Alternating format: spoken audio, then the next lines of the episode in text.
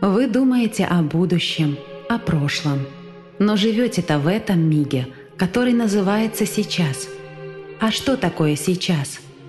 Это драгоценная секунда жизни, это дар Божий, который нужно рационально использовать. Ибо завтрашний день – это шаг в неизвестность. И не исключено, что он может оказаться вашим последним шагом в этой жизни, шагом в бездну, в бесконечность. А что будет там? Из книги Анастасии Новых «Сенсей 1»